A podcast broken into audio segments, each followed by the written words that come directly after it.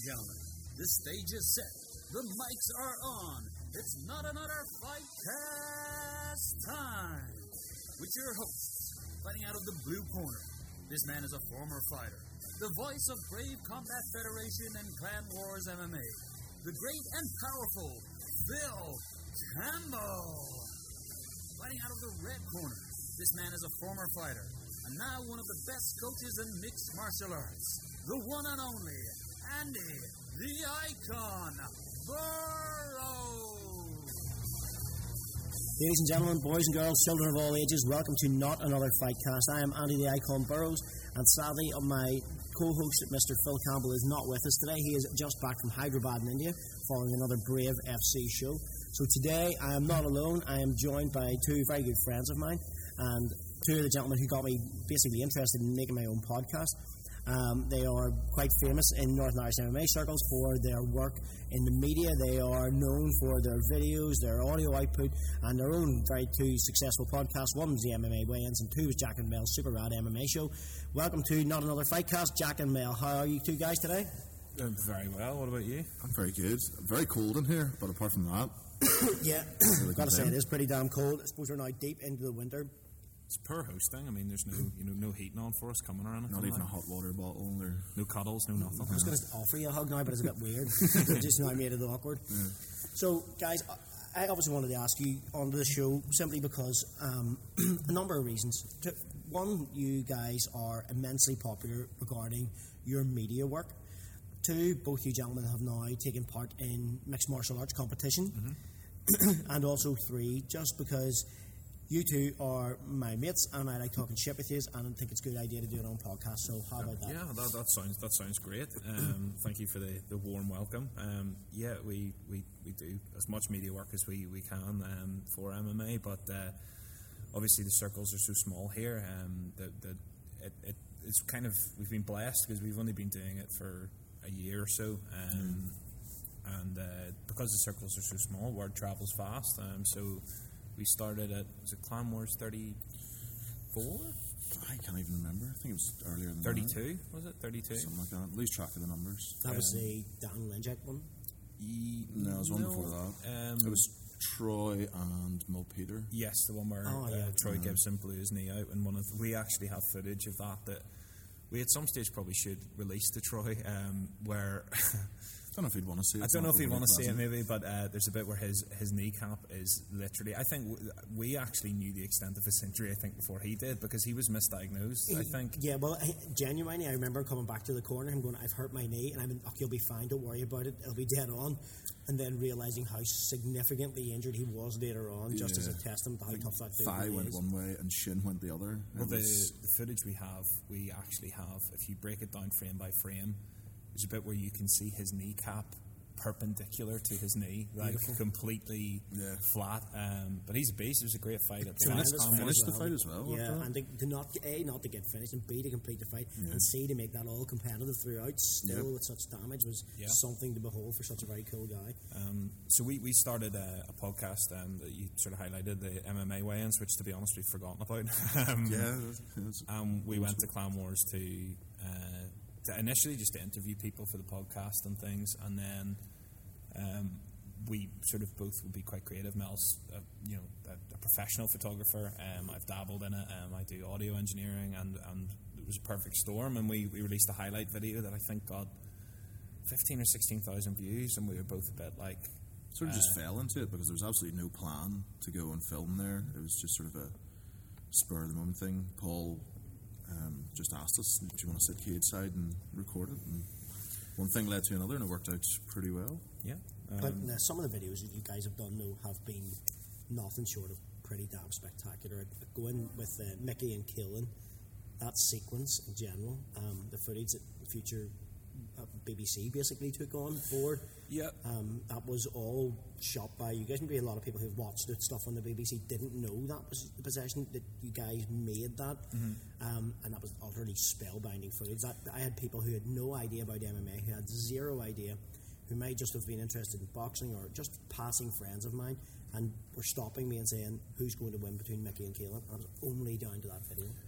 that was a big a big moment for us. Um, We're still getting people you know, tagging their friends under that video, and that fight happened what year year and a half ago now. So Um, it was a massive thing for us uh, in terms of, you know, as you said, um, the BBC got in touch with, um, I, I think, the, Cl- the Clan Wars organisation shortly after that video. Um, now, I, I don't know how official that is, but um, I know that they, they obviously did start to broadcast Clan Wars um, on the iPlayer, which is an incredible thing for Irish MMA. Totally. Um, now, whether or not the video was the the driving force or not, I don't know. But what I do know is it, it was bound to have played a role because the hype that was generated for that fight was, I mean, Mickey walking out to Zombie um, was like nothing I've ever seen. Uh, No, was- the Ulster No. Hall. I'll, I'll never forget that. Literally, I was walking a foot behind him on the way out, and it was like an out of body experience. I've never heard noise like that. The fa- it was literally like there was some sort of electricity touching you the whole time when you were walking back. That sounds like balls for people who have never done that sort of thing or never walked to the cage, never never experienced an atmosphere like that.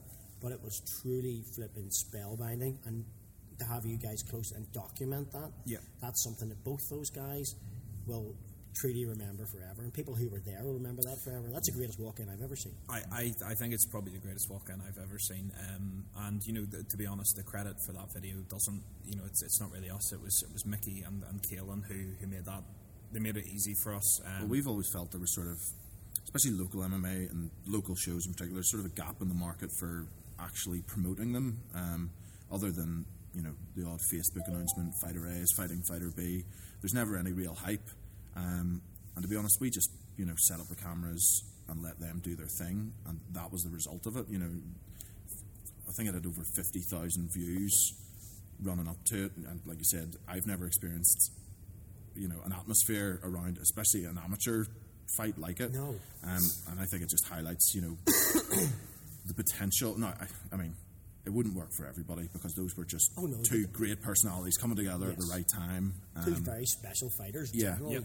but there's, I mean, the talent in, in Ireland and Northern Ireland at the minute. You know, there's guys out there who could definitely, I feel, benefit or take their career further through doing that. So I think that's what we took away from it is that there's definitely potential uh, from a promotional standpoint for, for more to follow.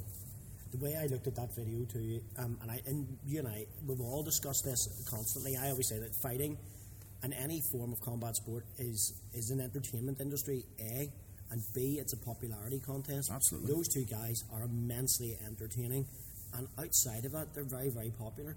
They jailed at that right time, and Yeah. with you, and I think you're probably selling yourselves a wee bit too short.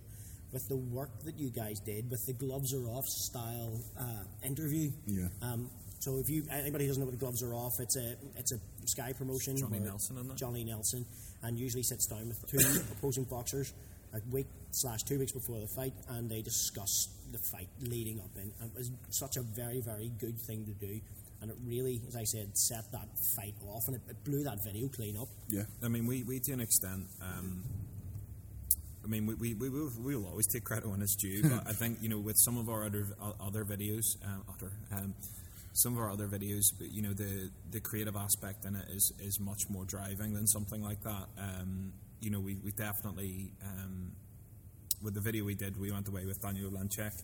Um, we, we did a video for Daniel, who um, was a pro at the time, and uh, it was just like a little four minute teaser video of him, you know, training and whatever. But I mean, I, I definitely think, and one thing that people do comment on with our work is that it has a very distinct style and a very distinct look, and um, it, it has paid off in shovels for us because we've had opportunities to work. I mean, we were at um, BAMMA, um, and within, you know, this was in three months of us starting. Um, we'd you know, bumped into McGregor and Paddy Holohan and John Kavanagh, and for us as, as essentially MMA fanboys, um, it was an incredible experience to kind of to see not the peak because obviously the peak for us would be getting to the UFC organization to get working, and we had um, an opportunity in, to go to Thailand, which fell through at the last minute to film. Um, I don't even know if we can say, but it was Probably wouldn't. it was a, a, a well-known fighter who's not very. Um, uh, he fought a Bellator, put it that way, and he was fighting another well-known English fighter. Um, uh, in what was one of the more boring Bellator fights in the end. Right. Um, let's leave it at yeah, that. Make what you will of that. Um, make what you will of that. Um, you know, some might say that they're two of the most valuable players in the game, if you catch my drift. um, and uh, we had the opportunity to go to Thailand. It fell through just due to sponsorship. And th- th- this is probably the biggest issue that we've always found is funding things like this. Um, you know, obviously, um, as professionals doing this, you know, we, we you know, we, we generally get paid. Um, but it's it's hard to, to balance that in a sport that's that's so still what, what a lot of people, especially people that maybe listen to this podcast, take for granted, which is that it's still a fringe sport here.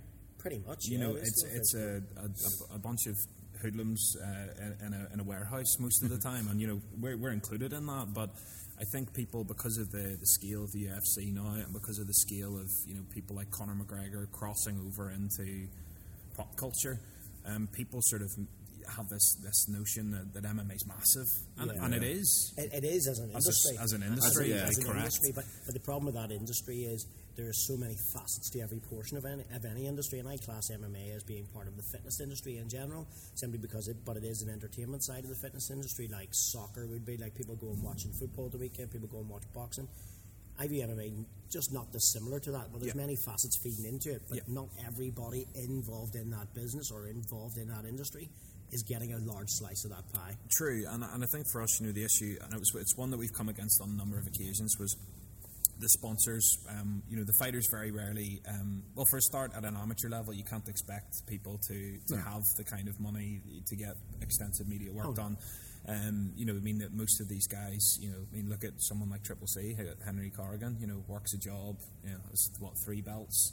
You know, he's full time, two kids. You know, and and that that especially as someone who's even remotely tasted what MMA is like as a sport to take part in, you know, you have to you have to respect that immensely. But a lot of people, I think, that maybe go to these events, whether it be Clan Wars or Akuma, you know, they, they forget that most of these guys are going to work the next day. Um, and and for us, you know, our, our target has always been, you know, the next.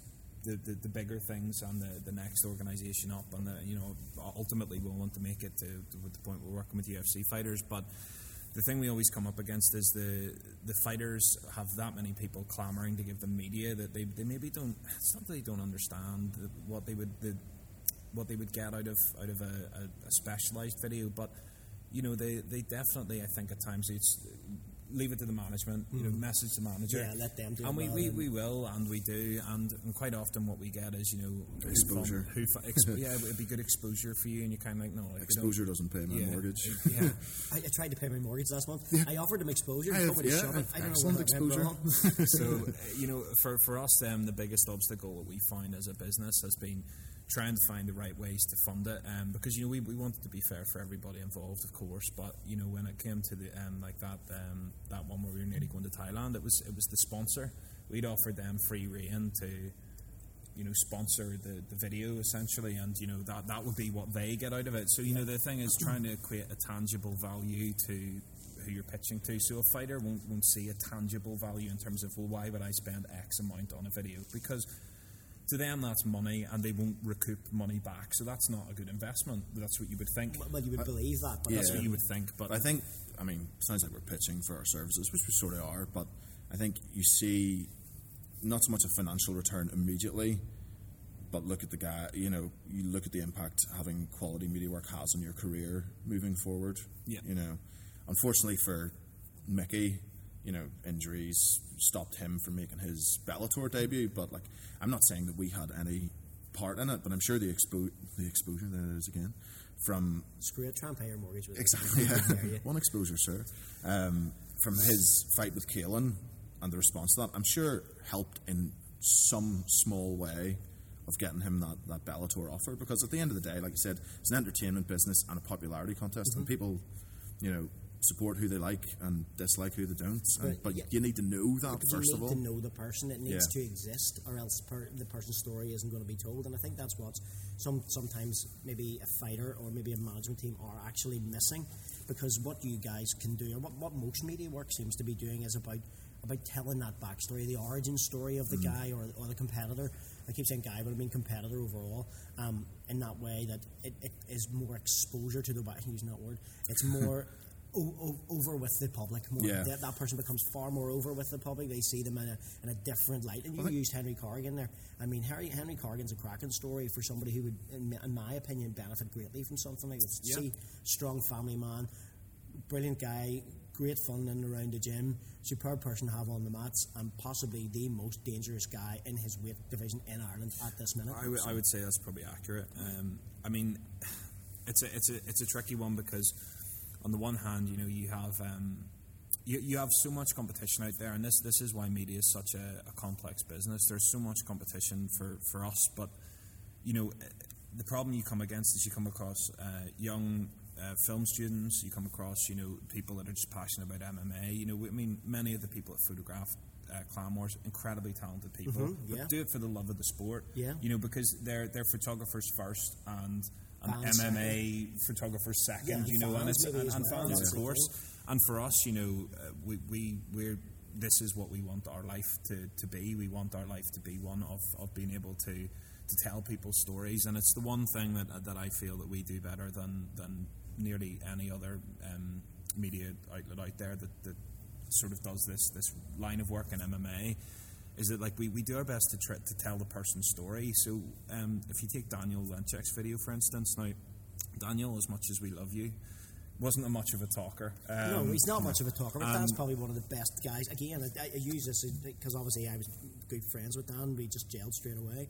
But he was again one of the best guys to have in the gym. Great fun and, and definitely had a great personality. Yeah, But as you say, 100%. Not a fantastic talker on camera. Not a guy who was willing to, if you excuse the pun, blow his own trumpet very often. Yeah, and- well, I guarantee he would have if he could. But I think, uh, like you were saying there, and Daniel's a, a great example of that, and you're saying about Henry as well. Super popular in the gym. Everyone who knows them loves them, wants to see it, and that's especially with sort of local promotions. Is that you end up getting lots of support from each gym.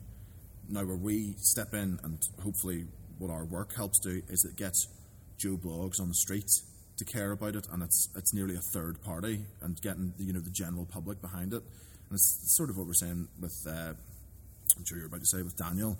It was just getting his story out, you know, putting it across social media to people who you know don't know him, or you know, it was shared by a friend of a friend of a friend, or whoever, and you just you know they came across it, and therefore they became invested in his next fight, not just you know his close friends or people he trains with. I think you know for us when we were working on that video, um, I think Daniel when we were down in Dublin, we documented like a sort of wasn't a documentary, but we did like an artistic um, day in the life kind of thing of what it was like on fight day down in Yeah. Dublin when he fought in BAMMA and he fought um, Owens. Um, Stevie Owens, Owens. it was a great yeah. fight. It was a great fight. Brilliant Um, Still don't know how I got past that body kick. no, he Yeah, had a- kick to the body. Fair man. play to Stevie there as well because that was a, s- a superb shot. A really, Yeah. really clever, clever body kick at the end of a combination. Knowing fine rightly that he'd fired, a le- I think the left hand, bringing Dan's right hand up and then slammed in the left body kick. Dan was stepping out of the way of it, but that probably made it slightly worse for Yeah, him. Yeah. yeah. I- It's Oh. just more rotation on Yeah. it. Well, we we realised quite quickly when we got back that we. We, Daniel was very focused on the fight, and we, we didn't. We'd like to have had more interview footage with him. I think that's what we'd initially thought. But when we edited the video, there was one thing that he said that was left in. We narrated it, and we, we did what we do, um, and and give it an artistic, cinematic feel. And we let the the footage tell the story. And the one thing that Daniel said in that video was after the fight, he was walking up the stairs, and I think yourself and possibly. Um, Peter. Peter? Duncan was there, and he was walking up the stairs, and he was sort of, you know, he'd just come out of a, a proper scrap that was, um, a bit beat up, bit worse for wear, and he just turned around to the camera. It was the only time he'd actually, I think, acknowledged the camera for him, like properly when we were filming the entire weekend, and he just said, "So you want to be a fighter?" And for us, when you get handed something like that, those are the moments that, that you're waiting for because you know you could you could spend forever interviewing people, and this is where I personally feel a lot of the, the media that you see out there maybe goes wrong. They put it onto the fighter as if they speak like Conor McGregor or as if they speak Yeah, Yeah, like, like you know cutting a wrestling promo Yeah, or something. and- or and- you have a Colby or someone Yeah. like. But even then, you think those guys are they're media trained. They're completely Yeah. media savvy. They know. You also end up with a lot of cookie cutter answers. You know, it's always the same. I'm training hard. I'm ready for this, and it's never really a sort of a glimpse of the personality. You could literally, you know, swap the audio with the faces Yes. at times. So that's definitely Like a Jared something. Butler movie. Yes, yeah. it does make terrible movies. Well, no, he, he's, he's made one good one. That law-abiding citizen was good. Yeah, It but, was uh, good. but you could just replace him with me. Oh, you Ultimately, could- you couldn't because he's he's far. He's not as good looking as me, clearly. Of course but, not. Um, but you understand, he's just not the fan- most fantastic actor. No, he's definitely not. Or Um, not 300, but it, you know, Oh no. there's lots of hard bodies and lots, that. lots of steroids Lots going on in that. But um, I didn't know where this was going. No. And, and did you watch the start of Red Heat all those years ago? or the, the love scene in Scum. Have you seen Scum? that? Scum. haven't seen it. That's uh, so. I, it's jokingly called the love scene. Scum was in a, a very very early Ray Winstone film where he's in a juvenile home and there's a famous scene of. I can't remember whether it's him or someone else, but getting buggered in the shower. But I just jokingly refer to it as the uh, the love, love scene. scene. Yeah. But uh, no, uh, for us, you know, it's been a, a real privilege and, and, and an honour to, to work in, with some of the people we have. Um, you know, we're really proud of what we do, um, and we look forward to doing a lot more of it. People like Daniel, like Daniel was the first one that took a chance on us after we did the Clan Wars highlight uh, video. And again, if you saw ten highlight videos, this is we will be blowing our own trumpet here, but if you saw, you know, you can go on and search on YouTube Clan Wars highlights and go and look at one of the ones that's up or some of the ones that are up. And I can guarantee that without without looking at the subscriber count, they'll know when they see ours. They'll know, like just from the, even if the people that are listening to this haven't seen us or heard of us, if they look at three highlight videos, if they happen to find ours, which they should do, they- they'll know which one's ours mm. compared to the other ones because we, we take it a different direction. We didn't want to just go film, you know, a, a highlight reel like you'd see on ITV News, you know, where it's just it's all clean, it's all fresh, and it's just oh, so here's the highlights from a fight. You know, we wanted to actually capture what the event felt like. Um, in the Mickey and Keelan fight, at, we actually did the video in two parts, and the first part was like a little highlight of the event, and then the second part where there's a tone change. We then did the whole Mickey and Keelan fight not, not obviously not the whole fight, but as in we did a, a, a dedicated sort of three or four minute highlight package to that. But the setting that we, we were able to, to do, and we manipulate a lot of emotions through music and driving uh, the narrative through music and narration, which is something that a lot of other people are afraid to do. Um, but I personally think that narration gets to fill in those blanks where we've spent time with the fighter. We we know them better than than the people that we're trying to portray them to. So for us, you know, we're able to sort of fill in the blanks. Um, to maybe give a bit of context to an answer or to, to give uh, more clarity on something because as I said, you know, you're, you're asking someone like, you know, to sit in front of a camera, which is an unusual experience for a lot of people and just tell their story. Um, and a, a lot of the times, you know, you'll get you'll get clips that are, are fantastic and perfect. But you know, I mean, for, for the Jeff Hall video, um, and again, this was all all Jeff. You know, he just got up and told a story, and we, we sort of he was a bit uncomfortable, I think, initially, where Yeah. he was sort of like, you know. Uh, oh, I don't like being on camera, sort of thing. And we just said to him, I said, don't ignore the cameras. Me and you are going to have a chat. You know, we sat, we drank beer, and we, we had a really good chat. And you know, we got I think about an hour, an hour and twenty minutes, maybe even longer more, than that. yeah. Um, you know, and we could have used All of it, probably. all of You'd it. probably do another one. You know, and Yeah. that, that that working with someone like that is a blessing. That's not something you get all the time, but it actually made our job harder.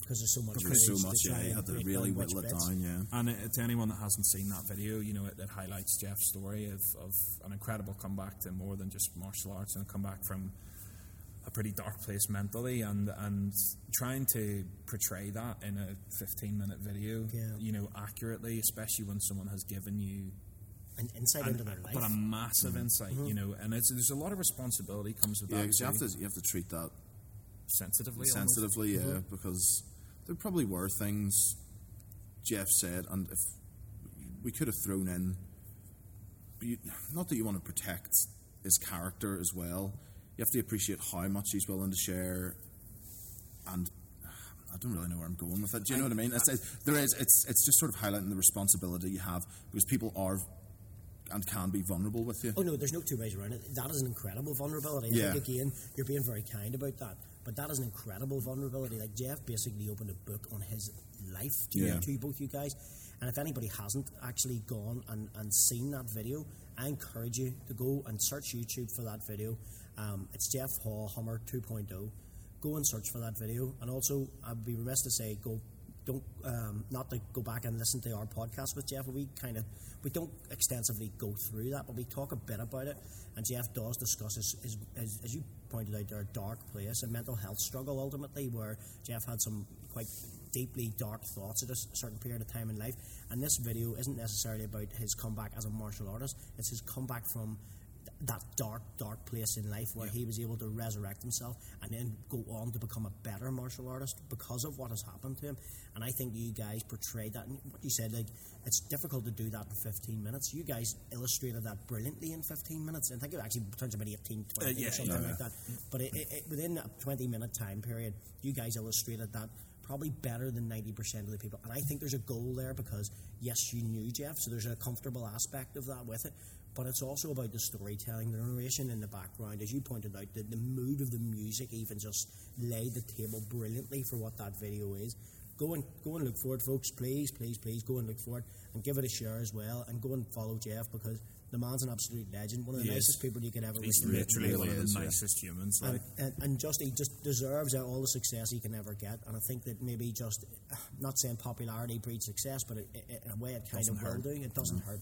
So that's just my view on the on the Jeff video. That's my favourite one of the whole lot. Yes, I was marginally involved in the Mickey thing, but I was I was nowhere near the Jeff one, and I was so pleased just to w- watch it from a, from a distance and to see the, how well created that was and how brilliantly it turned out for both you Thank you very much. and for very Jeff. appreciate that. Um, I mean, just just uh, before we move on from that topic, one other thing is just um, just on the mental health topic. I mean, obviously, everybody at the minute it's on the tip of everyone's tongue. It's this, you know, it's good to talk, and and it definitely is. But I would just implore anybody listening to to go and, and, and to talk to their friends or family if they're struggling or reach out to one of us like you know we can't fix anything but like certainly I mean I've had I've had mental health struggles and um, it's definitely something that you know thanks to people like Jeff you know I mean essentially what people would, would view as a hard nut coming out There's no two ways around. He's a tough motherfucker. He really and is. If you watch his last fight, just as an illustration of how tough Jeff really fucking Yeah. is. yeah. Um, Tyson Fury, obviously, recently is, is, is, has been a really good spokesperson for it, but it's just, I, I just, I always think it's important that anytime it comes up to just remind people that you know you don't have to do it on your own. Um, and I mean, like I, for instance, I've just got my letter finally after a long wait of therapy, and that's something that uh, that has been a massive relief for me, just knowing that that's even coming. Yeah, you know, you know and, and unfortunately, the problem is with things like this when the onset, you know, the, between when it onsets to when the, the the light starts to come through again can, can be a daunting period of time. Mm. But one thing I will say is that if I didn't go to the doctor when I did and get the ball rolling when I did, I wouldn't be where I am now. Yeah. And now I'm, you know, and, and to be honest, a, a massive part of it for me has been mixed martial arts. Yeah. Huge. I was going to actually, I'm glad you brought that up, and I hate using the term organically, but it has happened organically. Um, I was going to bring up the, the mental health side of things and about both you and Mel competing in, in two mixed martial arts fights and being a part of helping to coach you guys. Um, I found and I was able to see what you went through, and I can tell, you know, maybe, you, but you'd be better off telling the story about how much of a struggle that was for you, especially being somebody who has, has documented mental health problems, and in my opinion, has bigger balls than most people because what you will do is you will openly discuss that, mm-hmm. and you will be honest and very, very candid about what that does to you and what damage that can do. Yeah, it's the side of things that I think a lot of people don't talk about. Everyone sort of promotes it and they say, you know, oh, it's good to talk about it. But a lot of people, I think, are hesitant to actually admit what it feels like or, or what way it might manifest. Um, for me, I, I had pretty severe depression, um, which led to um, generalized anxiety, um, which led to essentially hypochondria. Um, and it when when it, when you go through the, the periods of time, whether it be you know, I mean, there's there's times where it's maybe every day, numerous times a day, and then there's times where you might be okay for a week or two, and then it comes back again, and and for me, it's it's just overwhelming. Um, you feel overstimulated and overwhelmed. Um, when your phone goes, you panic. Uh, you know when, uh, and the, the problem is that, that this.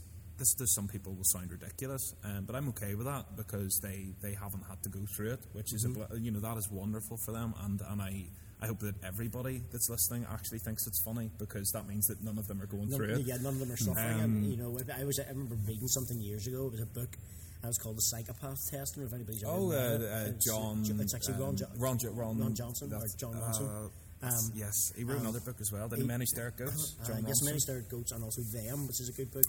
Um, but in the in the psychopath test, there's a little section in that where he discusses what it's like to be a psychopath.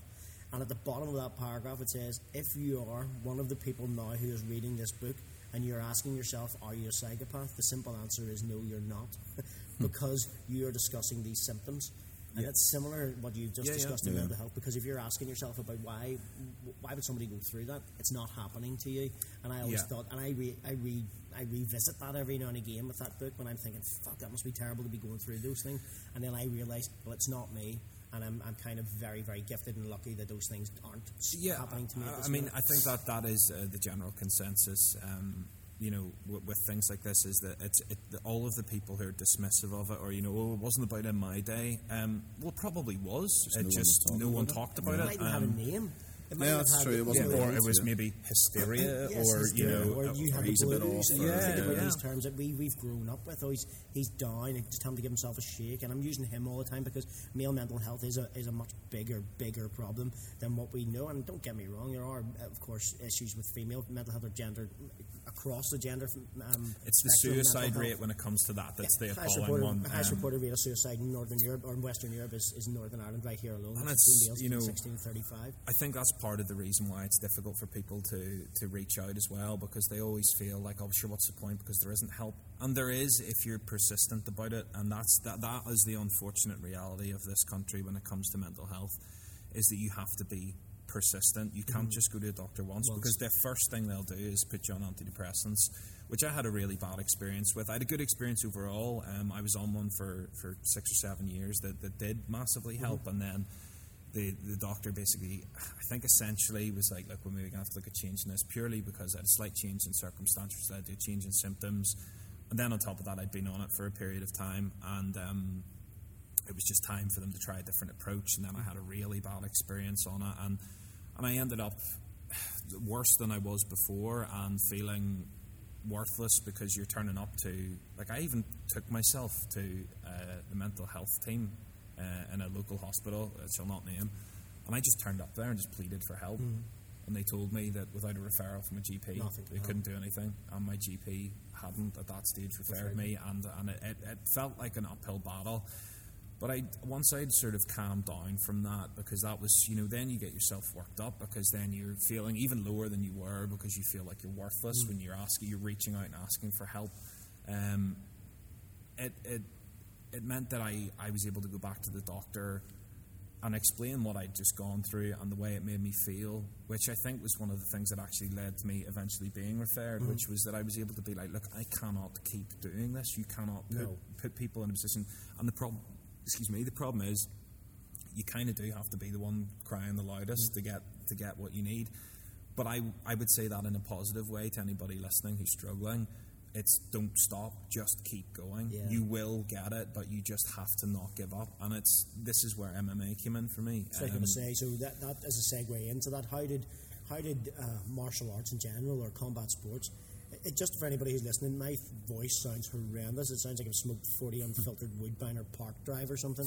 Um, I'm struggling with a uh, with the cold here. I thought you were say menopause. So it's menopause, yeah. I got the menopause. my hormones are going wild and it's affecting my throat.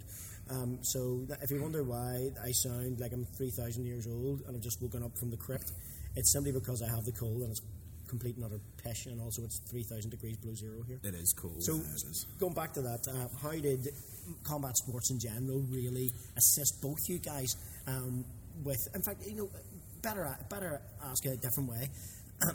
how did the actual competitive element of combat sports affect your thought process leading up Yep. to a fight? Okay, so um, firstly, um, and I'm, I'm sort of monopolising the podcast here, so I'm, I'm keen to get Mel's input on this too, but it's just because of the, the experience level and the topic there. Um, firstly, just a quick sort of narrative of how we got into it, um, which was we started filming, and then we both sort of said, like, I think you did, you done like a few months of Brazilian Jiu Jitsu when you were like 18 Oh, now, yeah, hadn't like you? 10 years ago or something daft, Might you be a black belt now? Um, which breaks my heart. You're not bitter. Not bitter, no. Better. Uh, I had boxed a little bit before, but like just as like a hobby and like you know, it was more boxercise type stuff than anything. And um, we went to the event. We sort of caught the bug, and you know, we're both. both Well, I think we- we had been big fans for a long time, and we'd always sort of talked about doing something. Originally, it was uh, a podcast, and that never came about for whatever reason. And then, sort of finally got round to doing it. I think we both came to the realization that we can't really sit in our ivory tower and talk about these things without having experienced it in any form. Now, you know, when you say we've had mixed martial arts contests, Well, you have. we have, but I mean, they're not UFC or pro or anything like that. They were literally to, you know, dip the toe in the water and, and see what it was like. But I think, well, I, personally, and I'm sure there's a bit of crossover, is that my initial interest in combat sports, not so much martial art or mixed martial arts, because I found that later, uh, was birthed from um, being a fan of pro wrestling back in Yeah. the late 90s and early Who's 2000s. Exactly, yeah. says and- they weren't is lying. yeah, I used to see uh, Stone Cold and The Undertaker and Triple H and genuinely thought that uh, they were the toughest bastard on earth at the the time, um, and I wanted a bit of that. And they're, and they're not. And they're not, yeah. Um, whoa, whoa, whoa, whoa. yeah. Don't, don't, don't, don't ruin this. Don't ruin it, yeah. Sorry Well, well. Mel and I have actually been friends since we were sort of four or five, um, and we were you know friends up until we were teenagers, and then you know family you know his family moved, uh, and we weren't in close proximity anymore. But it was like part of our routine was going to BB on a Friday night. And then watching Raw. And then watching Raw, Yeah. you know, and playing with wrestling figures, and we would, you know, this was we- right up till 22. Yeah, I was This is last week.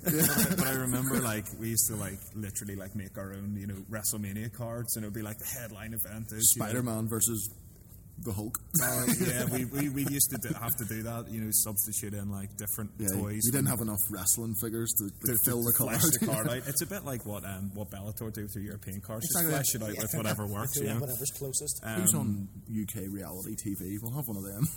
But yeah, we, we, we came here one night and we came to Muay Thai was the first session we did here. And the funny thing was, um, we came here and look, we had a completely full class. So it was, you know, it was obviously trying to trying to manage. There was probably too many people for one man for for him. Oh, yeah, absolutely. And uh, he was like, right, do Muay Thai, and we had pads, and we were like, I threw a kick and kicked his elbow and shattered the top of my foot.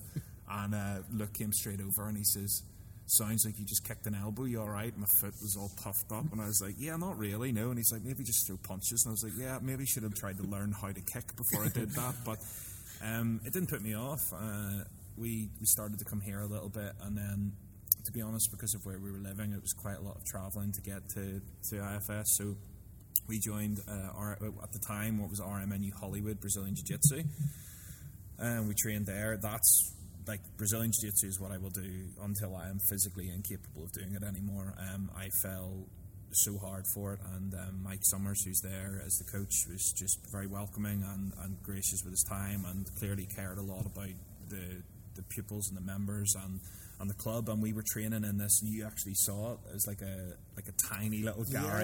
Yeah, it reminded me of something that you would see somebody fixing a car in in EastEnders. That's not far off what it yeah, was. pretty much what it was. Um, you know, Those too dodgy cars. Yep. too warm in the summer, too cold in the winter, and um, but that was part of the appeal.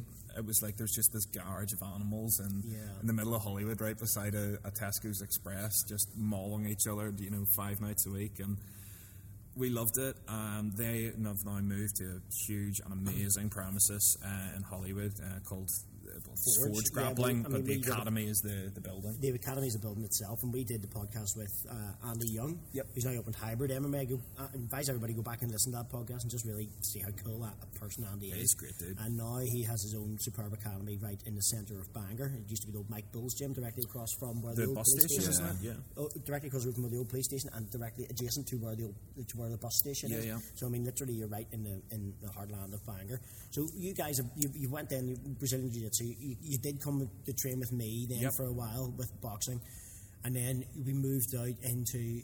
The, the, the day the day of competition for anybody who's never done this before and being I'm not this isn't a bad thing being a novice at that what mm. was it like Mel what was it like for you I had, I think, delusions of grandeur and of how the fight was going to go in my head, and a pile of pressure, which ultimately just came from from nowhere but my own mind about uh, performance. And I'm, uh, I've never been diagnosed with anything, but I would say I'm quite an anxious person. Um, and nerves and anxiety and everything built to that. And it's sort of the fear of the unknown. And I've always found we are two larger gentlemen, let's say that. and it's always been quite easy to uh, go into maybe sports settings and be able to, to nearly shield your ego from from taking anything. And there was something terrifying yet exciting about the idea of essentially going out in front of a room full of people, including your friends and family, in your pants to uh, to fight uh, Another man. another man. It's about- his pants. yeah, it's about as vulnerable uh, as you can get. Um, I find so we- we've had two fights each. I found the first day or the first fight easier because it nearly was. That was nearly blissful ignorance, um, going through it. Um, and yeah, it was just I, I, I felt a lot of pressure. I didn't want like my wife and my dad and my granddad and my brother and some you know close friends had come to watch and not that I've ever portrayed a, a hard man image, and far, far from it. But just you know, being the big guy in the group of friends, um, you sort of you have a bit of a reputation. Oh, you don't want to mess with them, and sort of you know, getting out there and the, very real possibility that could you know that image could be completely shattered. Um, was just a, a lot of pressure, but I mean, I enjoyed the day and enjoyed the build up to the fight. I really enjoyed the training. Um, to be honest, before I sort of got into uh, mixed martial arts, uh, physically I'd got into a bit of a rut. Um, had played rugby in school, never really enjoyed it. Had absolutely destroyed my ankle, um, and never really went back and sort of essentially sat my arse for a couple of years. Put on weight, I really didn't have much structure uh, with physical exercise at all. And you know, the looming deadline of a fight was I actually quite enjoyed because it forced you to, you know, you had to train like this, this big bad unknown thing which was going to happen in two months, three months, forced you to get out of bed, forced you to get up off the sofa and go train. So I really enjoyed it in that aspect. Um, I mean, fights didn't go our way. I thought did all right in them considering our experience level. Um, but it was interesting because we've been around, you know, much higher level fighters than we were, are, and ever will be, and seeing how they processed it, and then actually having to, you know, live that experience for yourself. It gave me like such a appreciation of you know top end, high end fighters, and just like the mentality That's a good point. needed for that is just next level. And I mean, it's not for It's really Everyone. for everybody. No. I mean, that's one of the things. I'm not ragging on anybody who takes part in white collar sport. I'm, I'm definitely not. I refereed a white collar show there at the weekend, and for all accounts, everybody who was on the show has massive, massive pickles because they still get in there and did it, and they knew the consequences. Um, but whenever you, sometimes people people take um, combat sports a little too lightly, um, you, you maybe see that they think they're going to play at it, and there's no such thing as playing at combat sport. No, no, not um, at there all. are consequences, um, and I think from what you described there, you you are now more appreciative of that consequence. Absolutely, yeah. But also, what you gained from that was a love of Brazilian Jiu Jitsu and a healthier outlook on life. And in Absolutely. fairness, like I saw your shape change over that period of time. Like uh, physic- physically, saw you reduce a lot of body fat. You became a, a much more athletic individual. Your mindset even changed. You felt like properly, no bullshit. You're the hardest hitter I've ever held pads for. That is not a lie. I've held pads for some knockout artists in my day, and yet how hard a human being can punch was then magnified again by how hard you can hit. And it is quite terrifying that somebody can generate such force. And that's not due to body, that's due to Yeah. technique improvement, biomechanical changes. Obviously, being involved in good level of rugby, having that athletic background, they did definitely play a part. But, you know, I can just say that I was very, very pleased to have played a tiny little part in, in, Yeah. for what you were able to achieve from that. And I don't think you should be unhappy with yourself in either aspect. I mean, the first fight you fought, Lee McClure, friend of the show, now living out in Australia. Hi, Lee. How are you getting on? Hopefully, get you back soon and get a good chat. Um, hope you're getting on okay in Australia. And your second fight as well was another a guy with a bit more experience than you too. So I mean, you didn't you, you didn't let yourself down. In my, my opinion, you did yourself very very proud. That was a good thing for other Oh, people I think to see. with, with a bit of hindsight, you can appreciate that now. At the time, obviously, it's Yeah. crushing and horrible. Of course it is. It's utterly fucking to shit. yeah had to do that walk of shame and I like I'm not a overly emotional person outwardly but like going and having to sit in front of I remember this the second fight um, walking from the back just before uh, you fought and having to go sit and it was like sitting in front of a court and my wife, dad, granddad, brother, essentially sitting in a row and just like you explain yourself to Yes, well, yourself, essentially, yeah, and just Oh, sat with my head in my hands, could not look them in the eye. It was horrible, but I mean, it's something uh, I want to go back to. You know, now whether that's wise or not, based off this, um, it's sort of given me an appreciation that if it is, it's like you're saying, I didn't, I didn't go into those fights thinking, I didn't think I took it lightly because I think we we trained our asses off for it. Um, but at the end of the day, from our first ever session to the time we had two MMA fights was six months total, It's ridiculous. which is very very quick. And I think if I'm going to go and do it again in the future, you know, I'm going to look at doing it a year, year and a half, Yeah. solid training down the line because now we've got a taste of what it actually, you know, a taste of what it takes. Like uh, w- what we were doing at the time, we thought we were doing a lot. It's re- Genuinely, you were doing a massive amount, though. When people you think that's not really fair, you were doing a great deal, but n- now you understand. Mm. well, maybe it's an appreciate- it's an experience Yes. thing, yeah. But know. that, that's what I was going to say is, you know, w- we've both had. We, I mean, we had trained, I think, in total for eight months and had two fights. By Yeah. the time that Yeah. like the, both of those fights were done, you But know. probably with a month gap as well of like not necessarily. Well, I was I was out for nearly training. two with, with Yeah. broken ribs from the first fight. Yeah. Um, and and then that actually played into to, to my second fight, but I'll get to that in a minute. Um, but you know, I think that um, it was more the, the idea that we'd I'd only ever had one hard sparring session, and it was Lee and I went to town in the cage and had a really good like it was brilliant. Um, but you know what? Like, it's the one thing in hindsight that I think was wrong about both of our preparations. Um, and and you know what? Part of that is is on us. The other part of it is on we were you know we were just following orders from everyone. You know because we, we were training separately. You know we were training with you. We were training at IFS a bit. We were training in Brazilian Jiu Jitsu.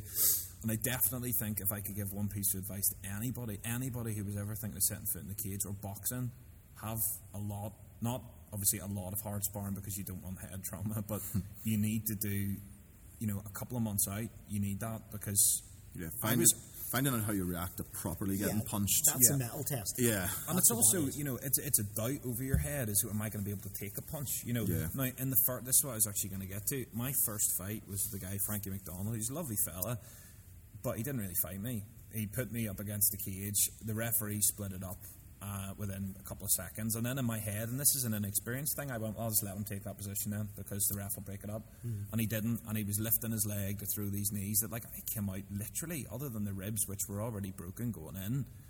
I came out with nothing, and I didn't even feel like I'd had a fight.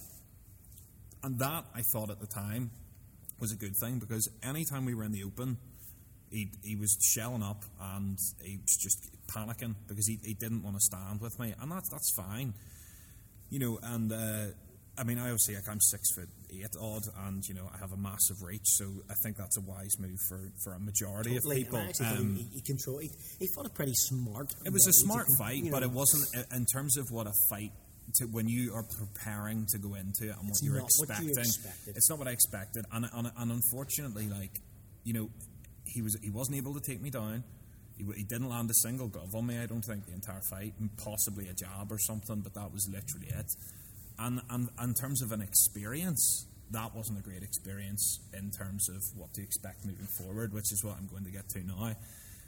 I came out of that feeling like, well, I, you know, on the in the open, I did well, and I it was a mental thing that lost me that fight in terms of when he took that position where I was maybe we were clinched up against the cage. I wasn't worried about pummeling because to me the ref was going to break it up.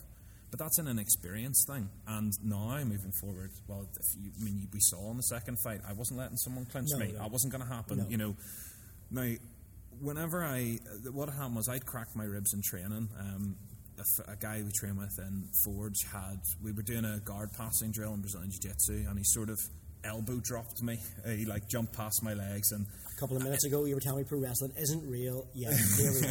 one people's elbow later. Yeah. and uh, it, it cracked my ribs, and I felt it at the time, and I knew it, and I trained around it, um, which probably in hindsight wasn't the smartest thing. But the worst thing was that the, the, the injury that I took in the fight was just from being pushed against the cage, and I knew that I'd done it. And I remember what the only thing I really remember after that, because that happened towards the end of the second round, was um, you we were in the corner and you were like, you all right? And I was like, no, I think I've broken my ribs. Um, and the doctor came in and he said, if you can breathe, if you can tell me you can breathe, I'll let you continue. And I remember being like, I can't breathe, but I don't, I don't want You don't want to to, say to that, end like this. Yeah. And I remember you just like literally like th- th- that had consumed all the time in the corner with the doctor, and I just went like, I can breathe, it's fine, it's fine. And it was stupid because I mean, ultimately the fight ended the same way if I'd just gone like my No, ribs are fucked, you know. And um, I just remember you screaming, you just you just trip him and you take him down. You just take him down and it's and you've won. You Just take him down. And I shot for a takedown and, and I knew I knew the second that I changed level I wasn't getting it um, because Get I was just in, yeah that yeah correctly uh, correct sorry and uh, basically the reason that, that was came into my second fight was the second fight I don't want to say opponent changes because like you know you, they're they're they're faceless people to you because you like what do you know about another No, beginner that's or another true. you know but at the same time It you know plays in everybody's mind. It play- if, yeah. if you don't, if, you, if it doesn't play in your mind, you're full of shit. Yeah, hundred percent. And you know, I ended up fighting a guy Ryan Dunlop, who's a great fellow. We had a pint after, had a great time, we had a great scrap. Um, but going into that, um, the first the first fight day against Frankie was a piece of cake because, as Mel said, you're not worried about anything. You don't know what to expect. But I was fine until that day.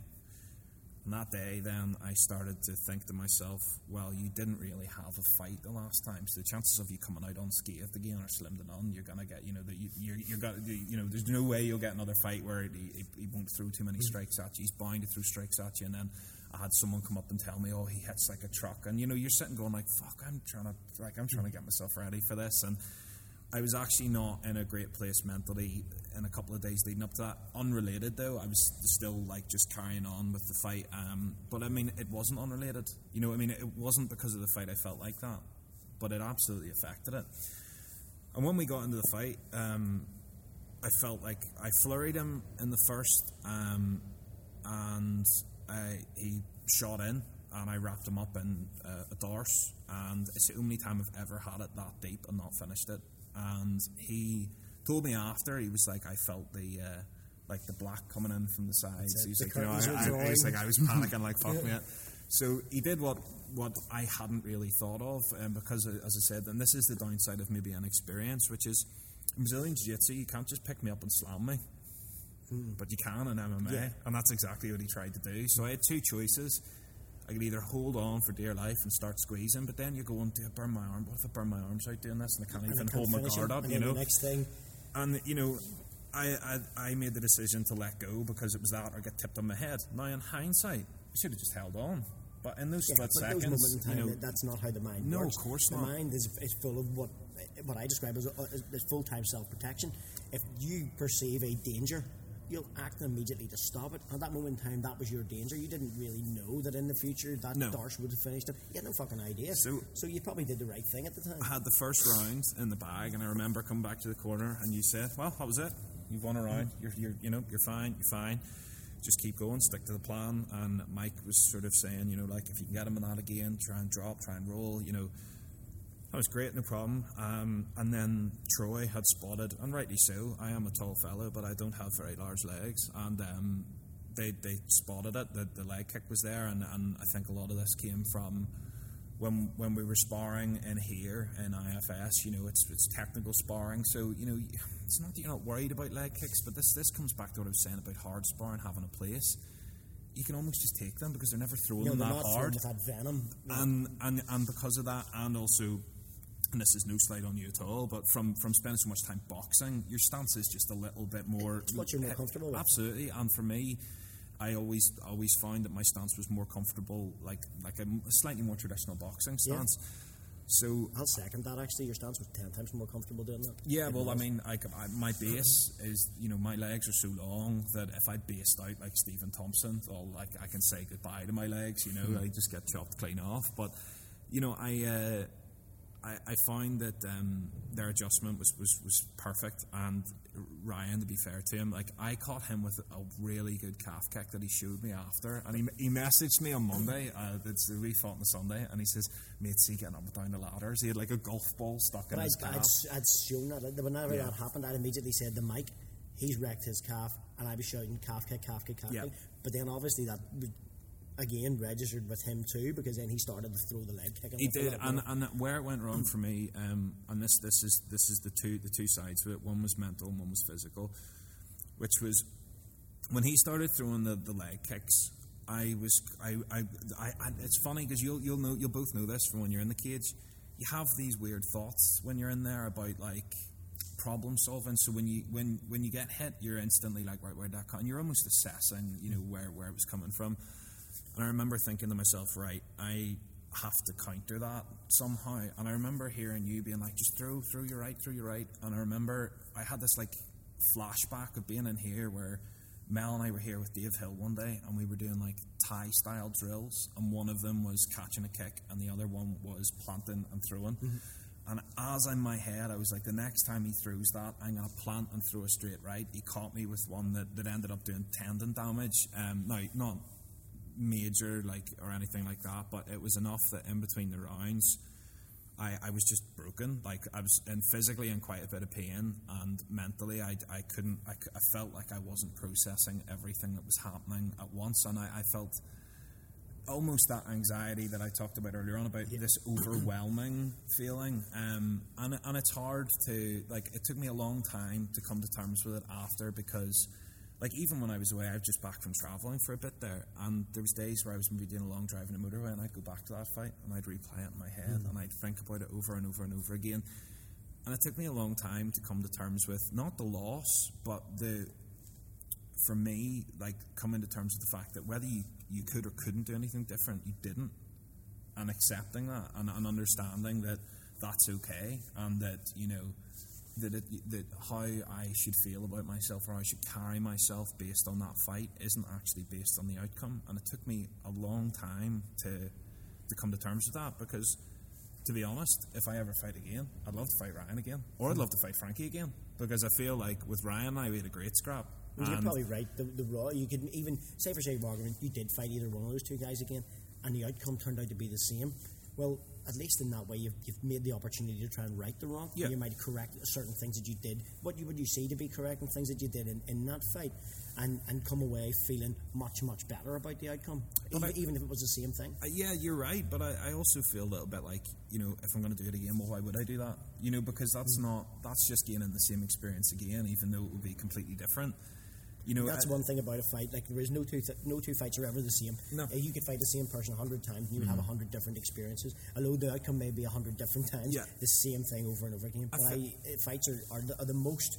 That's one of the reasons why people love combat sport, and that's one of the reasons why we're all fucking nerdy fans. It's simply because of the unpredictable nature yeah. and the unpredictable consequence that takes place in every single fight. Well, Ryan and I went for a pint after, and we just talked about how you know it was tough scrap and we both had our moments, and you know he's a really really good dude, and you know it was an incredible experience in that regard because you know I was forced to then come to talk. You know, if you don't like someone, you can uh, you can hold on to that and be like, oh well, next time I do this and I do that. And it's like with him, I'm just like I and I even said to him after I said, go and have the night that I wanted to have go and celebrate with your mates yeah. and, and, hold your, it's, hand, it's your not as easy you know? if the person's really nice. You, you don't want you like you know you can imagine them out in the car just pulling a kitten out of the boot of the car, beating it with a cricket bat. You want to you want to hate them that yeah, much. You just can't. But you can't because they're so fucking nice. That's the reality with, with lots of guys. You, you spar and you end up fighting. Is that you're all in the same boat. You know, you're all just yeah. a bunch of guys trying and doing the same thing. And trying something realistically, in, in, in both you, your guys' cases there and then, that it was such a new experience yeah. in both terms for everybody. Yeah. Well, and you had that sort of machismo that you, that you then went on to, as you said, Frank, and also Ryan are now you would describe them as mates. Yeah, so yeah. I mean, and, and, it's the same with Lee. Yeah. Lee became a fantastic training partner as well for you too. I mean, Lee's such a cool dude now out in Australia, but I mean, he was he was a great training partner for you too. I mean, like just just to wrap up that that side of it for me was that you know the the metaphor and this this you know, we've sort of come full circle. You know, when you were saying about what specifically was it about martial arts that helped or whatever. Well, for a start, one of the, the most frustrating experiences in my life was going to a doctor and being told I needed to exercise and I needed to stop drinking. Now, they were right. I stopped drinking and I felt a lot better. Shock. Um, I wasn't drinking a lot at the time, but like even just having a few beers, you know, every couple of nights or whatever, you cut that back, you'd be amazed, A, how much weight you'll lose, and B, how, how much physically better you feel. But I remember them being told you need to exercise. And I remember being like, seriously, I'm coming to you with mental health issues and you tell me to fucking exercise? Are you joking? Because the reality of it is that a lot of people can't, for whatever reason, whether it's mental and it's anxiety and they don't want to, or they're depressed and they can't hold their head up, let alone go out for a run. Um, that's where one side of it came in, which is having a form of exercise that isn't boring is massive. Um, a lot of people, when you say the word exercise, they think of running around a football pitch or rugby pitch in schools, punishment, you know, In the pissing rain. in the pissing rain and being yelled at. Yeah, teacher who watches you shower. yeah exactly. Um, Oversharing, oversharing. well, we actually, it's funny you mention that. flashbacks. One of, one of our PE teachers in school was Big Willie Anderson, who's Yes. the, the rugby player, and let me tell you, that boy was a character, and I, and I yeah, he, he liked the ladies. But anyway, um, That seems to be some sort of a saving grace. yeah, As he's watching you. What's the camera for, Will? Great guy. nothing. Nothing Fantastic lover. Yeah. Really soft touch for a big man. but I think I think people think about um, they think about People's views of this man. Great guy. they think about um, like exercise as punishment uh, or like something that they won't enjoy. And and to me, there's two things with, with, with martial arts. Um, one is you know you, you, you do an exercise that isn't boring. It's fun, you know, and and You're whe- learning something whether that be karate or one of the ones I don't believe in, like um, aikido or whatever. Bigfoot. Um, yeah, uh, there's definitely still benefits to it in terms of exercise, discipline, camaraderie. Uh, camaraderie. Um, you know, all, all those things hold true. Accountability is the other thing for me uh, in that respect. If you are, and any person taking on board, no matter what sort of exercise routine, if you want to take up bodybuilding, you want to take up Krav Maga, you want to take up Zumba, I don't give a fuck. But one of the things is the accountability of going to somewhere where there's going to be other people, and those other people are going to be you. expecting you. Well, we found that really beneficial. Essentially, we did all our training together, and you know there were days, and I can speak for myself, and I'm sure there were days for for you that you just didn't want to go. No. but the other, but your your mate was going. into that, yeah, you're starting to feel happier, Yeah. better, Yeah. stronger, fitter, faster, whatever. Or you've just gone and went, "I'm glad I fucking did that." I, yeah. like, but there's of my- something really like refreshing about, and you sort of get it more. And I've played lots of sports and lifted weights and this, that, and the other, but you'll never empty the tank quite like going and doing combat sports or a session of combat sports. And then the other side is the, the mentality thing. It's, it's good to. Sounds weird to say. It's, it's- I mean, we're big guys. It's good to go and Get your ego smashed. get e- yeah, get your ego smashed, strangled by some guy who's a third of your body weight. You know, Yeah, it's, it's I a mean- it's a healthy thing because you don't walk out of here feeling I'm Billy Big Balls. No, and I, I would second that. Um, I would say that some of the best experiences I've ever had in combat sports have been some of the most tired portions of my existence on this planet. I mean, I remember actually after a freestyle wrestling match, literally having just about enough energy to put myself into the recovery position, and that was my mind thought. I'm, I'm, I'm fucking out here. I'm going to pass clean out. I, I can't breathe. What are you doing? And I, one of the things I remember was, ah, first aid, recovery position, and I literally put myself into the recovery position. Please, sir, That slap my That face and sounded, yeah, that sounded so crazy, but it was such a great feeling of elation, and that was then mixed with a feeling such as, oh shit, you know, that desperately a tank, as you quite pointed out, the tank isn't it isn't empty, it's fucking crushed, it's burned, it's turned Yeah. itself inside out. You were just so doomed. And I think that having that great experience can only be beneficial for a person because you realise how good you feel at the highest of highs Yeah. and how good you can feel or how bad you can feel at the at the at basically the pit of the low. Well, that, that's that's hundred percent true, and actually, that's pretty much one of the things I was I was about to say there, which was that you have the one side of it, which is just exercising is, is good, but mentally, and this is the one message that I've taken away that will will stick with me forever. Whenever I got out of the well, either of those fights, and you get this to a lesser extent every Brazilian jiu-jitsu session that you roll, you remember that like rolling is fun, but it's also fucking awful. It can be It horrendous. can- like, It it's be like having a truly awful, but it's the Fucking best. terrible. You know, Yeah, yeah. you're getting your shit pushed in, and, and you're you know you're getting strangled, and you're having to give up, and you're having to tap occasionally, or, or often if you're good, Constantly. you're the one doing that to other people, and that a keeps your ego healthy, but b it reminds you of the most important metaphor, which is that you're to be all right. Yeah. You go through this really terrible, terrible experience, but you can like six minutes later it's over, and and that carried through to me, and I remind myself of that all the time. Yeah. That do you know what like. That that six minute period of time, it doesn't matter whether it's six minutes, six weeks, six months, six years. that period of time will not It'll exist at a certain it's point. time and time continues, and that's it. And, and and you just kind of almost realise that you can, to an extent, ride this out.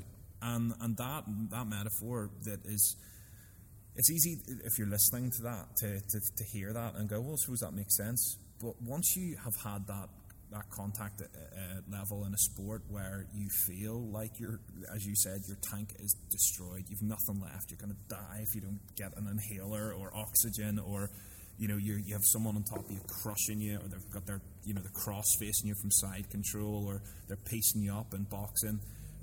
If you survive that and you have that tangible experience, something real that you have actually gone through, not someone telling you about it, you do carry that with you and you wear that. And that's why it took me so long to come to terms with the fight because the outcome wasn't actually important in the end. What was important was that it was another time that you You've survived. overcome and something. you've overcome. a, you've overcome a. Like, think that's what people sometimes do miss about fighting, um, especially for the. I hate using the term casual fan because there, there are people who They're are just fans, and they're not. They're yeah. just fucking fans.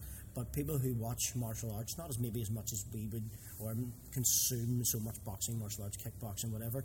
They don't realize how much of a mental hurdle that is each and every time. Yeah. You know, there is such a, a, a very difficult thing to do. I mean, you're, you, we, Mel, you rightly pointed out earlier on, it's like bearing your soul. You know, you're, you're there in front of your friends and family, but for sometimes, you know, it doesn't matter. You could be one person you're there in front of, and it's still a hurdle to climb. And I think that's that is a. a, a There's something liberating, like you're saying, about coming around the other side of that. Now, don't get me wrong, losing sucks. Oh, and it's if the I, worst. if I could go back, I would change it any possible way I could. I'd eye gouge and bite and cheat.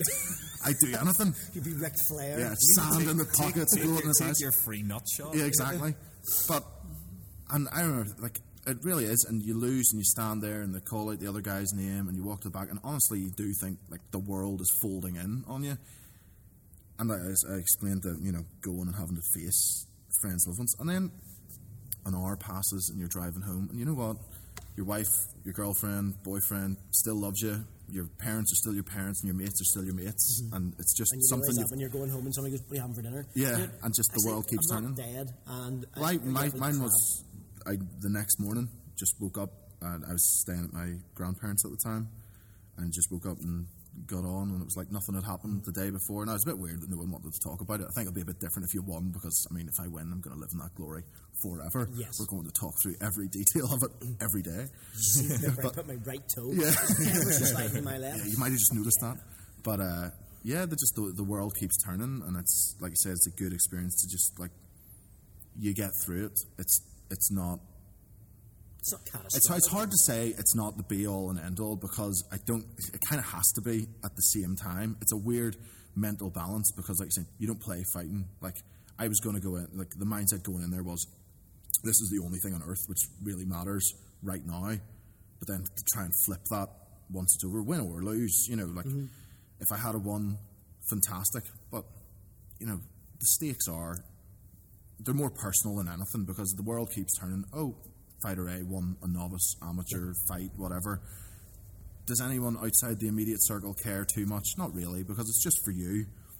But it's just it's getting over that, and the world keeps turning, and it's an, you know, I always like the Chael Sonnen. What he said was, "You've always got a 50-50 chance." yeah, And when you, I thought, but hold on a second, he's fucking right. Yeah. There's only two dogs in this fight. There's only two horses in this race, and I'm one of them, or you're one of them, or the, you know. So you're, you're, you there's always that mm-hmm. element where I could lose, and I think both you guys, in my opinion, came came through that very very well. You both really showed an awful lot of balls for people who've been training for, as you pointed out, eight months, but it's basically overall it was six months of training for two fights, which is three months per fight with no experience whatsoever. Well, that was the a- other side of it. a great, great illustration of what can be achieved. Well, that was the other side of it, which I was going to say is that, like, you know, it, had we trained the way that other, but you know, there's guys fighting on that card that had had three fights, four Yeah. fights, you know, Yeah. and you kind of going like, eh, if Are I had really that experience, well, yeah, are they really a novice? Well, I would always class that. I, I go on the sort of amateur boxing side of things, and what they class as a novice, you know, and it can Mm-hmm. be zero to 10, zero to 20 fights. And that would be, you know, they haven't had a great deal of experience. Now, the time limits are shorter, yes, and, you know, and people understand maybe a wee bit more what's going on in boxing than sometimes they would do with mixed martial arts.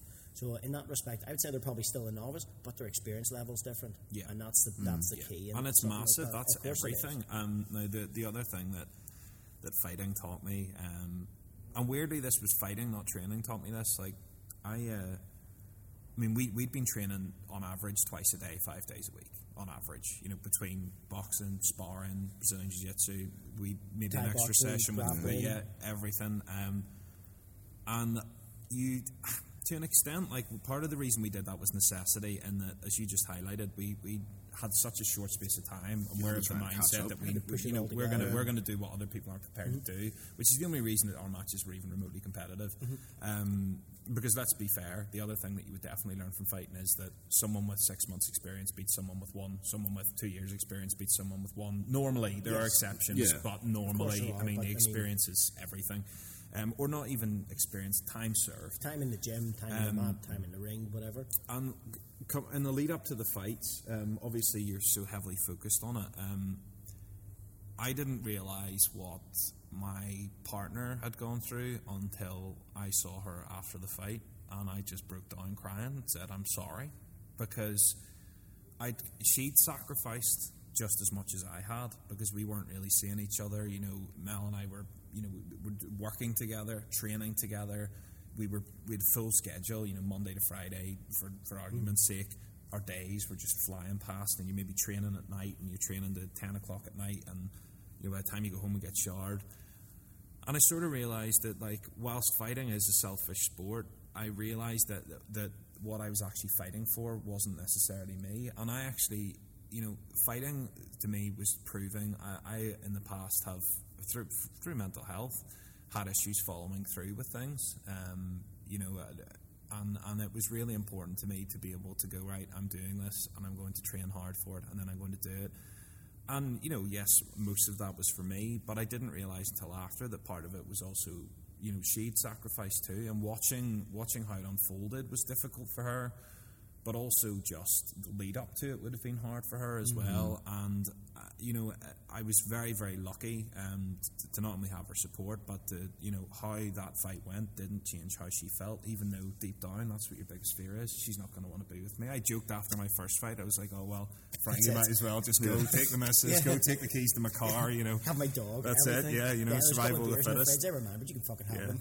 That's what I was saying earlier. Like you, you, you, it is selfish, and you think to an extent you are doing it for yourself, but it's how it matters to to, to other people. Like I mean, I wanted my wife to feel like her husband could handle himself, or Yeah. you know, if needed be, and I wanted my dad to think that he raised a A real man. a real man, you know, and like Yeah. my, same with my granda, and I wanted my little brother to think that, you know, his big brother could help him out, and this, that, and the other, and that's why I was like, if no one had been there, it would have been easier.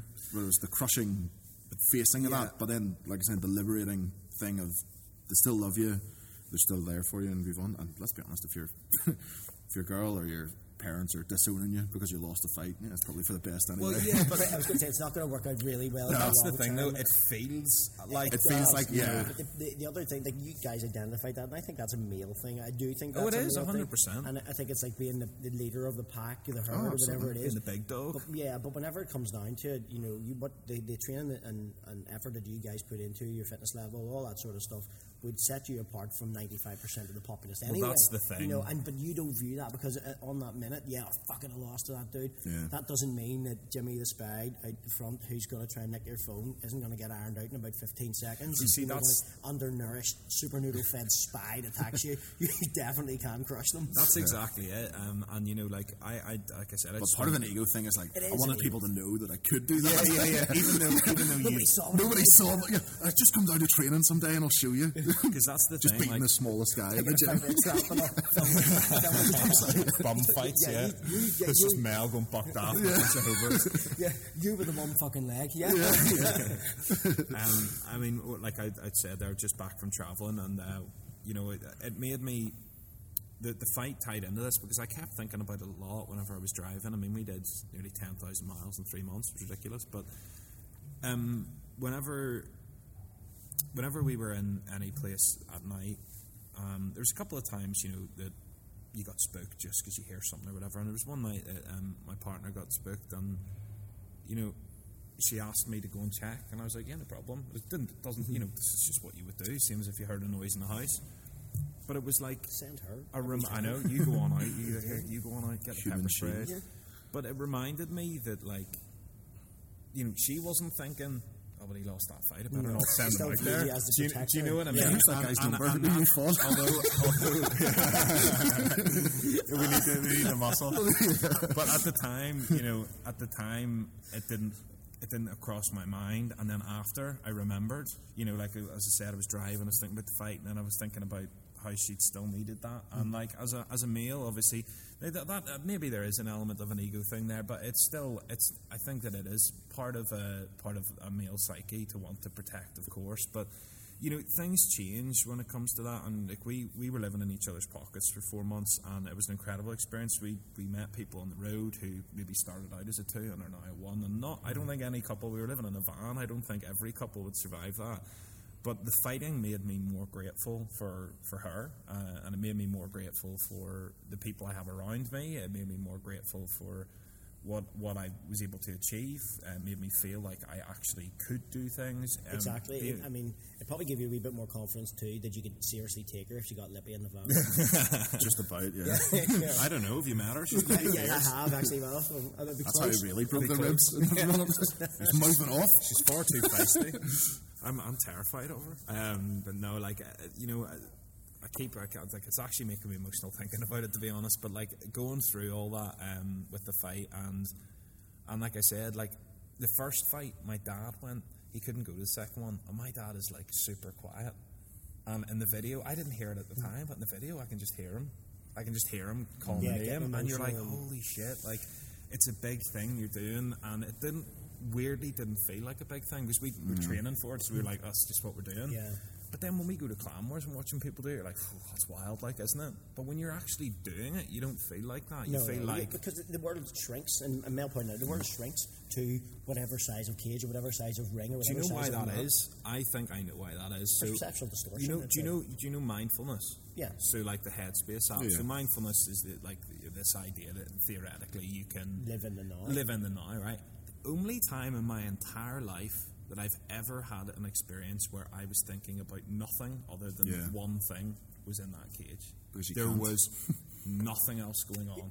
That is a very uh, that's a perfect way to be, and I, I keep going on about a book. Um, it's called The Rise of the Superman, and it's about being in a state of flow, which is really mindfulness for sport. Yeah. But go back to one of the other podcasts we did with Gary Hamilton. The guys Yeah, listen to yeah. it. Gary's Yep. a fucking legend. But he was talking a, a bit about. He says he used to lose focus in fights, and he says he would be thinking, you know, halfway through, guy cracks him right hand, he goes to throw him back, and he goes, "I left the fucking door open." you know, and these thoughts are going into his mind, and I relayed. that. I didn't didn't share it at the time, but I remember it was actually my last MMA fight, and I was in the in the mount, and I was really in the moment of trying to control this guy who's very very good, incredibly physically powerful individual. Um, and I was like, oh shit, I'm, I'm not. I'm just my mind was starting to maybe starting to wander, starting to get a lot of self doubt. And I remember my brother was sort of yelling at me from the corner, you know, like do this, do that. He was a, a barrage of information, like a fucking tsunami of information that I wasn't processing. And at that moment in time, I literally remember like this moment, like this beam of clarity, just back of the head, and I was like, what the fuck are you doing?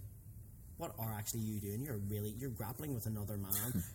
For what, you crackhead? and it was literally, and, and what woke me out of that was the guy regained guard and, and caught me with an elbow or a left hook or something like that, and it sort of shook me out of that. And I thought, that you can get hurt here, go back in, you know, and I had to mm-hmm. recover that. So, you mm-hmm. know, living in the now, using mindfulness, Yeah. or, or as, as Gary pointed out, he thought he did. I thought, I didn't knock the door and leave the oven on, or, you know, and those are, are, are thoughts, in, intrusive thoughts that we all have every day, but it's more prevalent and more dangerous in a combat sport. Yeah. Well, the consequences, isn't? The That's consequence the very fucking high. I mean, it's it's been an incredible experience doing it. Um, I don't know what my plans are long term with it. Um, I know I want to compete in Brazilian Jiu Jitsu. Uh, I know you want to compete in Brazilian Jiu Jitsu as well, Mel. Um, I'm open to the idea of another one down the line, but I have bigger fish to fry at the minute. I have. Um, I, I think we, we have work lined up, and you know, I, I, I definitely after that traveling need to recoup the finances a Yeah, I bit. was going to say uh, you need to recover an awful lot and uh, you know, I mean, you know, my partner and I are you know starting to get that point. We're trying to build a life, and and you know whether or not MMA will fit into it or not down the line, I, I don't really know. But it's played a part. But it has been, it will forever play a part. I will never forget, even if I never set foot in the cage again, I will never forget the experience that, that I've managed to have, the people that I've met, the people that have helped, the people that were there. I mean, you phoned me after my second fight, and we were on the phone for about an hour, and you know, you, it, it's hard to describe, and it's what has given, I think, us an edge over maybe other media um, groups that do what we do.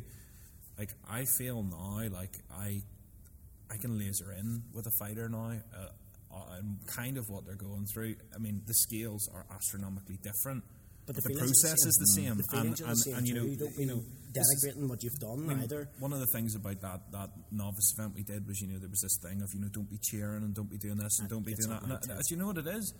See, for me, it's like that was my championship. Yeah, yeah. title. Like that, yeah, and, and you know, like that. If that that might be the furthest that some of those people ever go, and you know what, more power to them because that experience will change you forever. Like, and and that is, I remember saying that to, um, I think to Frank actually after our first fight. Is, uh, if you've never fought, you are one hundred percent a different person after it. Totally. Yeah. And you, uh, you, it, it is long lasting. It is a very difficult thing to describe, and I can on- the only reason that I can half pinpoint is the reasons that we went over. You know, Mm-hmm. just that you.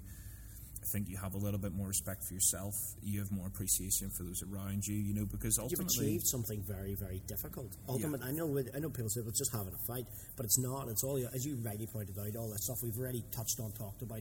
It's the goal setting, it's the nutrition, it's the fitness, it's the cardio, it's all the other technical differences, your biomechanical changes, your lifestyle changes, your loss of, of contact with your partner, your friends, your family. All these things are completely focused on maybe what can be nine minutes. Well, I would like I will be eternally grateful to you know people like yourself, Andy, and, and you know Paul, who facilitated the event. Um, let us come up here to spar because he knew that we were training, you know, in other places, and and you know never never sort of made it out that we couldn't take part. You know, he was very much uh, Very worked welcoming around us. and He, he- yeah, he definitely worked around us because we were training elsewhere. Um, and uh, you know my, my friends who supported me, my, my partner, like I, I, I genuinely like if I if if my missus, who's also Mel to those who don't know, Yeah. um, Yeah, yeah. she uh, It's just being a wig. if she were to tell me she wanted to do it, I mean I would of course be supportive, but knowing what it actually takes to do it, um, it would would be it'd be hard. It'd be hard to watch someone go You'd through be it. living in the van again. I would. You'd I be would. living I in the would. house. You couldn't go in the house. No. I mean, if, if if she got like she Roided got up. really good, roided up, Muay Thai black belt or whatever, like just throwing leg kicks at me all day when I speak out of line. Um, Who left the dishes in the sink?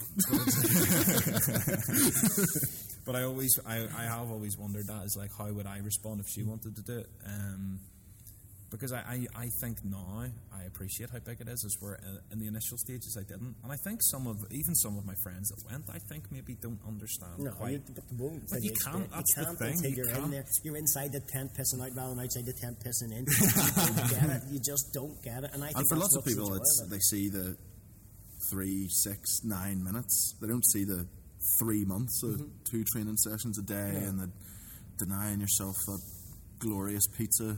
Well, so that's the other thing too is the weight, the weight thing. Um, I'd actually want to talk to you about this, Andy, just to hear where you stand on it at the minute. Like, um, I'm on a, in an unfortunate position weight wise where I sort of fall between. Like, I'm over. Oh, well, I mean, I walk around at heavyweight, but I'm, I mean, I'm only what 103 kilos or something. But we we fought. I like I weighed in at 94. Yeah, but for me, but the, for you, the weird thing isn't isn't it isn't such a big deal to me because you're six foot 9 Mm-hmm. I mean, realistically, you could easily put on weight comfortably and fight Yeah. happier and heavier and healthier at heavyweight. Well, that- if you were to compete in either a mixed martial arts again or combat jiu-jitsu or whatever it is you want to go and you you can move into Brazilian jiu-jitsu, where that to me doesn't. I, I to me it's not even an, issue. I did say that to you at the time. I know you worked really really hard and the weight came off very very quickly for you, which is another good thing. But I think if you were to then go on a strength training program, we're talking about getting guys and girls on to discuss more into um, strength training really as it Yeah, that'd relates to awesome. combat sports. But um, for you, something like that, I think is more beneficial, and it would give you that maybe that wee bit more confidence and edge too.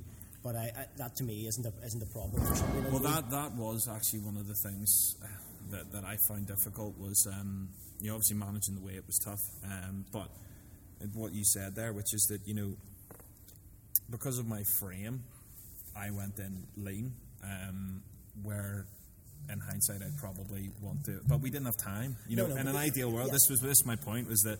I'd have ended up having to fight someone like Mel at 120, But I mean, if you whatever go kilos. now you know, and say, I want to compete in a year's time, and you take on board a really good, well thought out strength and conditioning program now, I don't like using strength and conditioning, but a strength program. Your conditioning comes from what you're doing outside of that. So, a strength program now that will increase your size, and then with your conditioning routines Mm-hmm. outside of that and your technical routines outside of that, you then build that all together. I hate using the term functional because it normally conjures up a picture of somebody with a kettlebell dangling off their dick in a phosphate ball. Um, but a functionality related to combat sports. There's no reason why you couldn't bulk up to a very, very healthy size. But then obviously you're going to have to pay more attention to nutrition and Yep. your, your calorie intake. Being, which as a diabetic is not fun. which is a diabetic is very difficult for you too. But I mean, th- that's how I would view that with you guys. But I see we're running up to about an hour, an hour and a half now, which is a cool time for a podcast. So we'll bring this to a very abrupt, not an abrupt close, but to a close. What's next for you guys? lots more video work. Hopefully next year, branching out again. Um, we sort of have taken a few months off, like you're saying. He went travelling. Um, I've moved house and had a baby. Not me personally, which would have been impressive, That would but have been. Do you mean Ka- Caitlyn Jenner? true, true. Um, well, uh, podcast will be back in the new year. Whether it returns in the same format, we'll wait and see. We're, we're sort of just spending the rest of 2019 essentially plotting world domination for, for 2020. So Is uh, the Palooka media going to stay the same? Um, yes, Yes, yes, and and no. no. And Right. that we, we we are going to be doing more traditional media work as well because, as I said, you know, it's a very competitive field, and the the scale of professional mixed martial arts in Ireland isn't huge. So most of the jobs that we'll be seeking um, will be, you know, probably England, you know, And further afield. and, further afield. Uh, and for that reason, the Polka Media will be our MMA. MMA banner and then Author Films. Um, it's just for business reasons. Author Films is our sort of weddings, business videos, that's that sort of thing. Um, in terms of what's next for us as individuals, uh, I think we're both just going to continue that the chase for the black belt in, in Brazilian Jiu Jitsu. Um, hopefully, get boxing with yourself again, and, and just just see what comes. Um, take a few months and assess. So sort of after the last fight, and through you know circumstance, took a few months off. So I don't think anybody's particularly fighting fit at the minute. But I mean, we'll we'll see how it goes. Just get back into the swing of a regular training. Yeah, perfect. Um, where can anybody find you on the socials? Which I know is a thing before anybody says no such fucking thing as socials. I guarantee it's a thing. Jack and Mel's Super Rad MMA show on Facebook and on Twitter, Yeah. isn't it? And it's actually just super rad MMA on Twitter. Super Rad MMA on Twitter, and I believe our Instagram is Polika at Media. Polika Media. It's Polika underscore media, is it? We should really know this. We should know this, shouldn't we? It's Polika Media. If you search Search Polika, I'm Polika. sure it'll, You're- it'll you're gonna- up. Political media's out there. I, I wouldn't have thought so. Um, but thank you very much for having us on. Yes, no, really it's appreciate been it. an absolute pleasure. Again, um, as I said, it's selfish reasons because I'm glad you're back from your travels, Jack. Um, Amel and I have met up um, in between times and Cheating on me. kind of cheating on you a bit. Um, but I missed having great crack with you guys, conversations, coffee, talking mad shit about MMA, pro wrestling, all that sort of stuff in between um, training sessions. So I'm glad to have you both back, and that was a selfish reason. But also wanted to get some insight into the media aspect of what mixed martial arts is. It's another facet to the game. Um, also into your own lives, your own combat sport experience. So I'm glad that that we can actually meet up and, and do this, and also the fact of your podcast expertise. You're going to help me out a wee bit more with that. And whilst we're on that subject, I want to just thank both you guys for the help that you've given both myself and Phil during the course of our, our journey with all, being a, podcasters, being a pod, being pod, being a pod, fucking being podcasters. Um, so you've been very, very beneficial and helpful with it regarding editing and advice and all the other things that comes around that. So we can't thank you enough. No, no, no. Um, so just as we bring this to a close, I want to say a big shout out to um, training partner and friend Dave Hill, who came back from NAGA there the weekend with a couple Beast. of gold medals and a bronze as well in the absolute division. Animal. An absolute animal, and under I said criminally underrated mixed martial artist, and a criminally underrated grappler now. So high, Criminally well, underrated person. uh, yes, but look, I mean, we could go on, we could spend a podcast on how nice the guy is. He's just one of the nicest guys in the game, and truly one of the most dangerous fighters on, on our island. Yep. So, um, big shout out to Dave. Congratulations and all the other competitors as well over the weekend that we had uh, time to. I was lucky enough as well. Kira and I attended a Northern Irish Pro Wrestling show called Titanic Wrestling, which was a superb show overall. Exceptional athletic performances from some of the guys and girls there as well. So, Very diplomatic.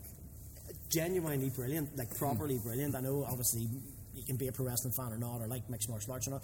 It is something athletically Oh yeah, hundred percent. different, and it is very, very impressive to see people performing at such a good level. They might not be hard men, but they're tough. Oh, holy shit!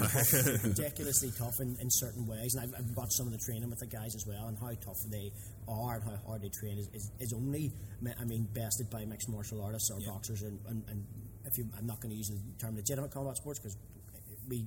It's a, maybe a predetermined outcome, but there's a, a different difficulty to it as well. Yeah, so my advice is go out and support your local combat show. Go and um, meet your combat athletes and, and really just get involved in the sport.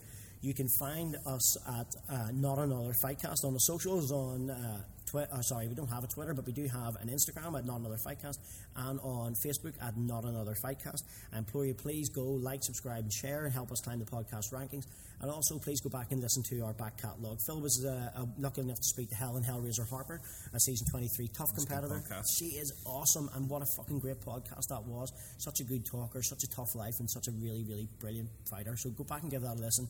Plus, our back catalogue there, we have, as we talked about, Jeff Hall, Andy Young, Danny Cord, Gary Hamilton. We have Paul Murray, all the, the Carlos Kremer, all these guys and girls who have now been on our podcast, which we're very, very lucky, thankful, and grateful to have. So, folks, this has been Not Another Fightcast. I am Andy the Icon Burrows. Remember, fighting solves everything, and we have been today with Mr. Mel Brown and Mr. Jack Stoops. Thank you very much for your time, No, guys. you're welcome. Um, hopefully, we'll see you very soon. Thank you.